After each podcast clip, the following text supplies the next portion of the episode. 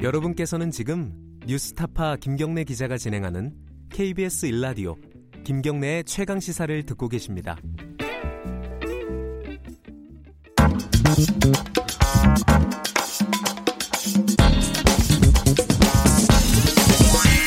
뉴스의 재발견. 네, 뉴스의 재발견 미디어 오늘 이정환 대표 나와 있습니다. 아까 일부에서 말씀드렸듯이 오늘은 장자연 사건 좀 얘기 나눠보겠습니다. 안녕하세요. 네, 안녕하세요. 새로운 사실들이 좀 나왔어요. 장자연 사건 관련해서요. 네네. 어제 한겨레가 보도하고 제 미디어 오늘도 보도했는데요. 네. 이 검찰 진상조사단이 죄송합니다. 방정호 TV조선 대표가 장자연 씨와 여러 차례 만난 정황을 확보했습니다. 네. 이 방정호 씨가 장자연 씨에게 네가 그렇게 비싸라는 문자를 보냈다고 하는데요. 이런 문자를 보냈대요? 예, 여러 어. 명의 증언이 있습니다. 이 자주 만나고 연락을 하던 여자가 있었는데 자살을 했다. 나중에 들어보니 그 여자가 장 씨더라라는 진술도 있었고요. 네. 자신이 아닌 다른 사람이 접대를 받은 것으로 꾸며줘서 잘 마무리됐다라고 말하는 것을 들었다라는 진술도 있었습니다. 이 장자연 사건은 여러 언론에서 보도를 하고 있지만 미디어 네네. 오늘이 또 특히 이 뭐랄까 적극적으로 보도하고 있어요. 이게 언론이 네네. 관련됐기 때문이겠죠. 네네.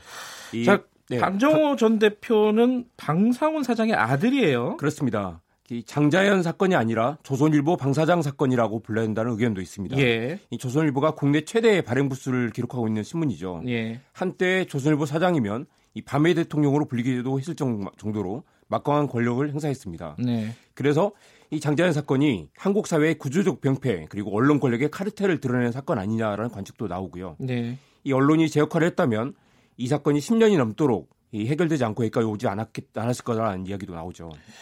언론이 제 역할을 했다면이라고 말씀하셨는데 그럼. 제 역할을 못했다는 뜻이죠? 그렇습니다. 이 사건 초기부터 조선일보 방사장이라는 이름이 계속 거론됐는데요. 네. 이 조선일보가 모든 언론에 소송을 걸겠다. 이름을 거론하지 말라고 강력하게 협박을 했죠. 네. 그래서 모든 언론이 침묵을 했습니다. 이 방사장이 처음 등장한 게 2009년 4월 어, 이종걸 의원이 국회 대정부 질의에서 이 방상훈 사장 이름을 처음 거론했죠.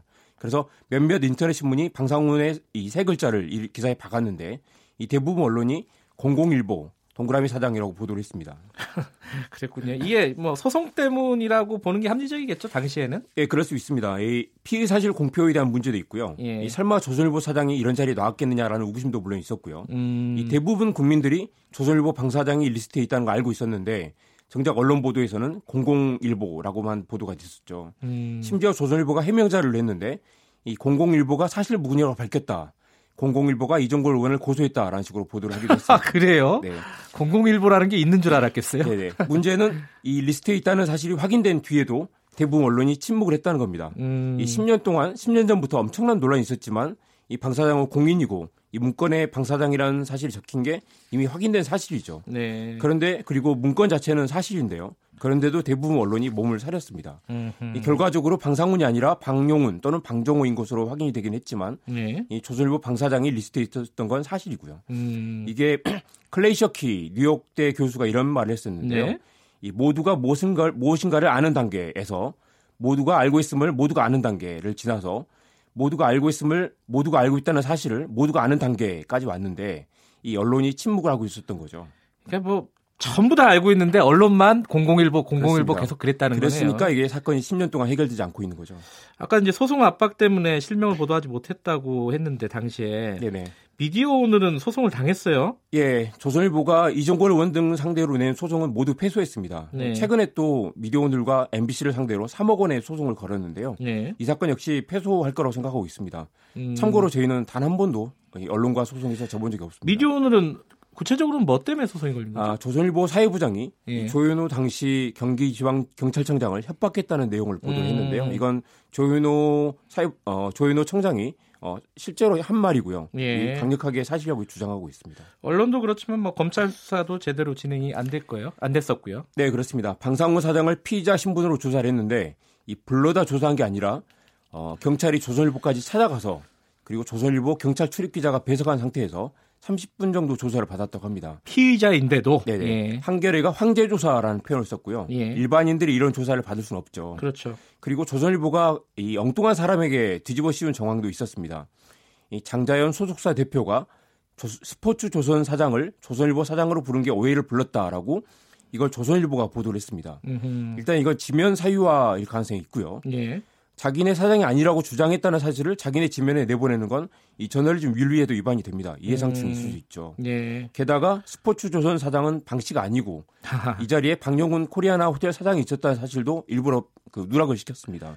그래서 엉뚱한 사람이 어, 이 사건에 연루된 것처럼 오해를 불러일으킨 보도였죠. 그 스포츠 조선 사장이 소송을 해야 될 상황이네요, 사실. 아, 그렇죠. 네.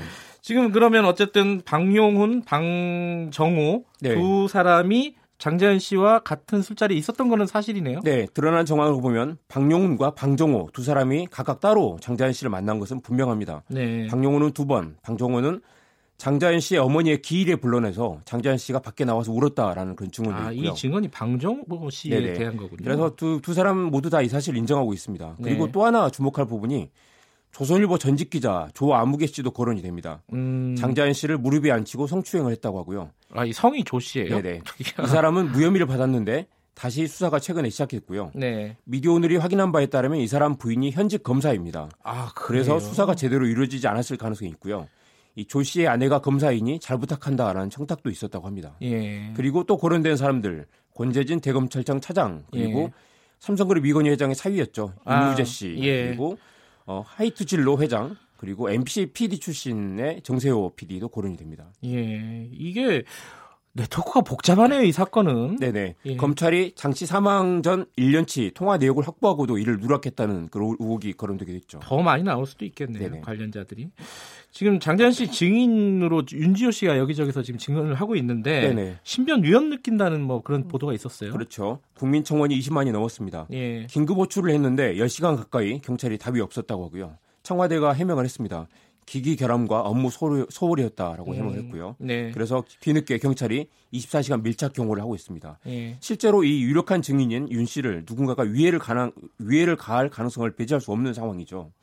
그래서 이 경찰이 밀착 경호를 하겠다고 하니 다행이긴 한데 이 하루 한 시간도 제대로 잠을 이루지 못할 정도로 극심한 스트레스에 시달린다고 하고요. 네. 이 나는 자살할 생각이 없으니 혹시 내가 죽더라도 자살로 오해하지 말아달라라고 밝히기도 했습니다. 네. 그동안 경찰을 믿지 못하는 게이 수십 차례 진술을 했는데도 수사가 제대로 이루어지지 않았죠. 그래서 음. 이 윤지호 씨 입장에서는 경찰이 진실보다는 누군가의 눈치를 보고 있다라고 의심할 만한 그런 상황인 것 같습니다. 지금 이제 재수사를 하고 있는데 어, 네. 전망이 어떻습니까? 네, 일단 진상조사단이 장자연 사건에 대해서도 재수사 재수사 공고를 하고 있죠. 예. 그리고 검찰이 조선일보에 무고 혐의를 적용할 수 있는지 검토 중이라고 합니다. 네. 이게 공소시효가 8일 남았습니다. 아, 4월 조선- 11일. 예, 예. 조선일보가 이정걸 의원을 고소한 게 예. 2009년 4월 11일이니까 만약 방 사장이 개입돼 있다는 사실을 알고 있었으면서도 고소를 했다면 이게 무고죄가 되는 것이죠. 음. 그리고 다른 가해자들 거론된 리스트에 있는 사람들은 모두 다 지금 공소시효가 지나서 이 처벌하기가 쉽지 않습니다. 예. 이 최대 15년까지 강제 추행 치상죄가 있는데 이게